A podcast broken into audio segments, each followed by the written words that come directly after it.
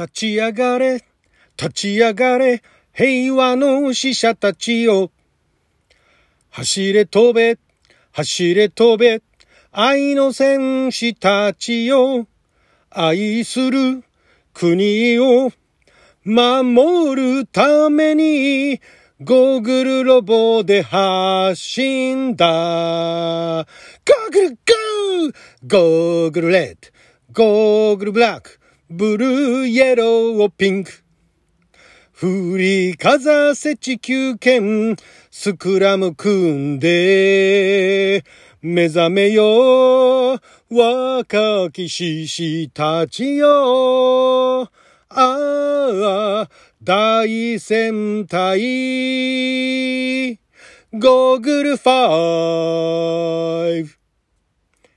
あなたの12分をちょっと拝借。こんにちは。ラジオ神の神ふみかつです。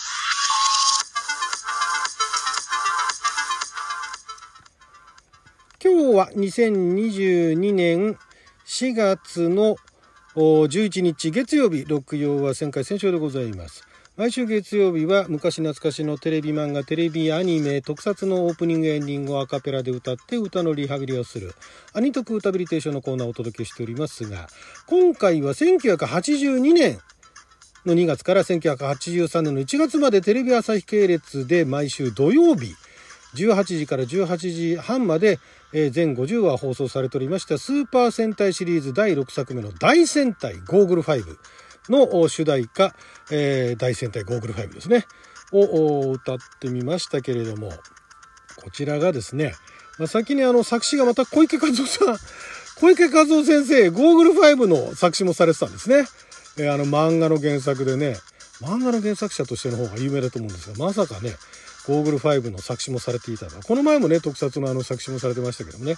で、作曲、編曲がもうこのコーナーでおなじみ渡辺中明さんですね。もう特撮のあの、スーパー戦隊もののね、えー、まああの、最初の頃のオープニング、エンディングほぼもう渡辺中明さん、中明節と。で、まあ派手、派手なのの次は地味なのみたいな感じですけれども、この、ここ、このゴーグル5あたりとその前あたり、まあだからあれですよね、あの、なんだっけ、電子マン、電磁マンか。電磁マンで一旦地味になって、その後はもうしばらく派手になっていくっていう印象ですけれども。で、歌は、あの、モジョさんですね。モジョさんは、あまあ、バトルフィーバー J ですとか、あとは、あまあ、ゴーグル5の後はダイナマンですね。この次にやっておりましたダイナマン。そしてあとマシンマンですね。の歌なんかも結構特撮の歌も歌われておりますけれども、まあそういうあの、このコーナーでもおなじみの夫人が歌われてるんですが、まあ、まずこの大戦隊ゴーグル5っていうね、今まで、まあ、これあの一応スーパー戦隊シリーズ6作目ということになりますけれども、まあ、最初が秘密戦隊ゴレンジャー。で、2作目がジャッカー電撃隊。で、その次はバトルフィーバー J。この頃まではなんとか戦隊っていうのはまだ定着してなかったんですね。最初が秘密戦隊、ジャッカー電撃隊、バトルフィーバー J と。で、4作目のデンジマン。ここで電子戦隊っていうね。電子戦隊デンジマン。で、えー、5作目が太陽戦隊サンバルカン。ときて、ネタがなくなったんですかね。大戦隊になってたんですね。その後は、えっ、ー、と、大戦隊、ゴーグル5の後が科学戦隊ダイナマン、えー、超電子バイオマン、えー、電撃戦隊チェンジマン、まあ、超新星フラッシュマン。だから、なんとか戦隊が続く中に、たまにあの、異色のね、あの、戦隊が入ってきますけれども、まあまあ、なんとか戦隊、まあ、あ超電子超新星あたりかな。その後はもう、その後もずっと戦隊ですね。戦隊がずっと続いていると。まあ、だからあの瞑想していたというか、ね、なかなかの定まらなかった頃なんですけれども、まあ、この戦隊もので一番シンプルですよね。大戦隊ってね。大戦隊。で、その前がサンバルカンで男性3人の、ね、軍事組織ないで男性3人がずっと最後までやってたんですね。でも、おこれはだから制作、うん、どこだっけな？東映かな？かなんかが、あの、いわゆるショーをやるわけですよね。この子供向けのアクションショーをやるときに、3人じゃやっぱ寂しいと。で、やっぱり5人にしてくれっていうことで、5人で、で、今まであったあのパターンで4人男性の1人女性というパターンで、えー、またこれが始まったわけなんですけれども、この、まあ、お話自体は私もちゃんと見てないんで、どんな話かは覚えてないんですが、これね、あのー、個人的にすごい印象に残って、まあ、新体操をモチーフにしてるっていう話なんですけども、あの男性女性だけじゃないですよ。男性も含めて身体性をモチーフとしたアクションだと。だからボールを使ったりだとかリング使ったりだとかなんかクラブとかリボンとかねなんかそういうのを使ってると。いうところなんですけどまずこの戦隊でブラックがその味方のねその戦隊の中にブラックが初めて入ったあ戦隊だそうです。えー、私もあんまり詳しく追っかけてないんで今ウィキペディアの情報見ながら言ってますけれどもブラックっていうのは今じゃもう当たり前のようにね戦隊の中には出てくるかと思うんですけども最近は色で分けてるのかな？どうなのかな？で、えー、まあ、ブラックはここら辺りから出てきてでこの大戦隊ゴーグル5のブラックとその次の、えー、科学戦隊ダイナマのブラックは同じ俳優さん春田純一さんですね。春田純一さんが両方ともやられてて、えー、戦隊もののブラックのあの基礎は俺が気づいたみたいなね。いうこと言われてるそうですけどね。私あのちょっと余談ですけど春田さんが、えーまあ、出演されている主に、えーまあ、主役を演じて出演されているとある劇団のですね、えー、チラシを一頃ずっと私デザインしてましたですね そんな縁で。でもね春田さんとねお話ししたのはね、えー、1回だけかな。なんかのねなんかの賞を受賞されてその時のパーティーかなんかで行ってで、まあ、ちょこっとお話ししただけなんですけど、まあ、非常にねあのすごいあの素敵なね今今でもなお、まあ、今でもっていうか私最後のお会いしたのもう何年か前ですけども素敵な方でしたけれどもただ私ねダイナマンもね、えー、ゴーグル5も見てなかったんで、ね、あのゴーグルブラックですねっていうのが言えなかったっていうね そこがちょっとね後になってねあの人かと。チラシデザインした、あ、なんかどっから名前見たことあるなと思って、あ、ゴーグル、ゴーグルブラッかっつって言っても、ゴーグル5私見てないんで、そこまで盛り上がらなかったっていうね。ちょっとそんなあの、えー、本筋から離れてしまいましたけれども、で、まあ、あの、これね、この特撮ブラック、あの、ブラックが最初に出たっていうのもそうなんですが、で、ヒロインは今までいたんですよ。この戦隊もの中にヒロインいたんですが、このね、ゴーグル5のね、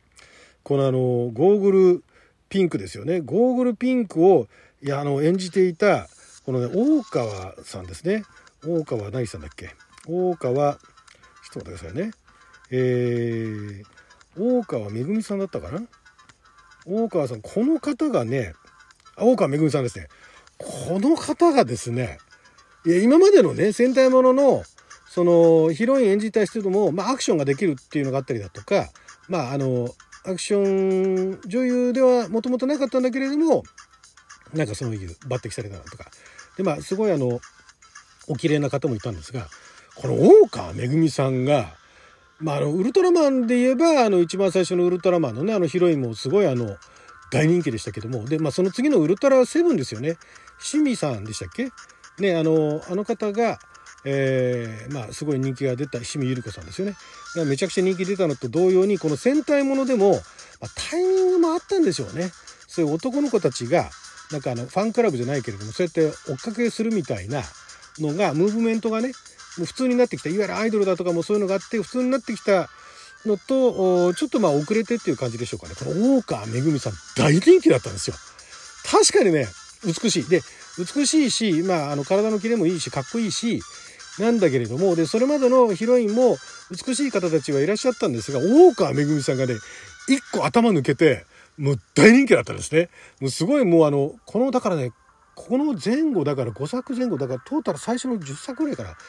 別に初代でも何でもないのに大川めぐみさんがすごい祭り上げられてたんですね。あの後でねちょっとこのゴーグル5の頃の大川めぐみさんの画像をご覧いただければ多分わかると思います。確かにまあ今見てもお綺麗な方ですから当時のね写真見てね。ま、これがすごい人気が出たんですね。っていうのだけ私知ってます。見てないけど、本編。で、この歌もね、モジュさん別に初めてなじゃないんですけども、特にこのね、ゴーグル5のね、モジュさんの歌い方が非常にね、優しいというか、ひねってないんですよ。あんまりね、あの、凝った歌い歌い方っていうか、そのね、オリジナルは俺が歌ってんだぞと。ね、でそれをまあカラオケとか、まあ、当時はカラオケないですけども誰か歌ってもいいけど俺と同じようには歌えねえぜぐらいのノリのその歌い手さんの癖っていうのが昔は結構特徴が出ててそれが前面に出されてはいたんですけれどもで佐々木勲さんだとかっていうのはすごい分かりやすいんだけれども子供がね真似しても全然あまり違和感ないですよその歌自体が。佐々木さんそんなにねあのひねった凝った歌い方してないんですけども他の方たちってすごい特徴的な歌い方するんですがこの大戦隊ゴーグル5の文字さんは非常にストレートに歌ってるんでだからこれね、子供も多分ね、お子さんもね、一緒に歌いやすい、当時は、最も一緒に歌いやすい歌だったんじゃないですかね。まあ子供はね、そういうこと気にしないで普通に歌いますけれども、なんかその、オリジナルと違う感っていうのがあんまり感じられない。子供が一生懸命歌っても、あんまり変わらないように聞こえるっていうのが、まあ、まずこのあの、もじょさんのね、素晴らしい。これね、あの、欲が出たりするわけですよ。歌い手さんもね。まあ、欲が出るっていうか、仕事でやってるわけだから欲出すのもあれなんですけども。まあ、だけど、自分のカラーを出すみたいなね、いうようなところがあるんですけど、このね、ゴーグル5はね、非常にね、あの、聞きやすいし、歌いやすいし、だから、立ち上がれ、立ち上がれ、平和の死者たちよ。だからあんまりね、これ凝りすぎると、立ち上がれ、立ち上がれ、平和の死者たちよ、みたいななるんだけれども、そこまでならないんですよ。走れ飛べ、走れ飛べ、愛の戦士たちよ。もうね、非常にね、あの、ストレートに歌われててね。で、あの、私途中で今回入れましたけれども、あの、ゴーグルロボで走んだの後、ゴーグルゴーってのが入るんですよ。これね、これ気持ちいいですね。これあの、一緒に、あの、被らないんでね、あの、歌いながら自分も言えるっていうね、ここもまた細かいとこですけどね。あと、個人的に好きなのがね、ゴーグルレッド、ゴーグルブラック、ブルーイエローピンク。最初のゴーグルレッドとゴーグルブラックだけゴーグルつけてもらってるんで、あとブルーイエローピンクで済ましてるっていうね。ここのフレーズ私すごい好きなんですよ。どうでもいいけどね。えー、振りかざせ地球剣、スクラム組んで、っていうね。本当にね、どうでもいい話ですけどね。これ本当歌いやすいんで、えー、あの、元ネタ知らなくてもね、歌ったら気持ちよくなるんで、よかったらカラオケで歌ってみてください。で、あの、今回もまたあの、原曲素晴らしいんで、よかったらね、YouTube とかにもアップされてる。だからあとね、爆発がね、一番、それまでね、あ、まあちょっと時間短いな、爆発がね、一番タイミングいいんですね。これね、オープニングで。後で見てみてください。はい、ということで12分間の貴重なお時間いただきありがとうございました。それ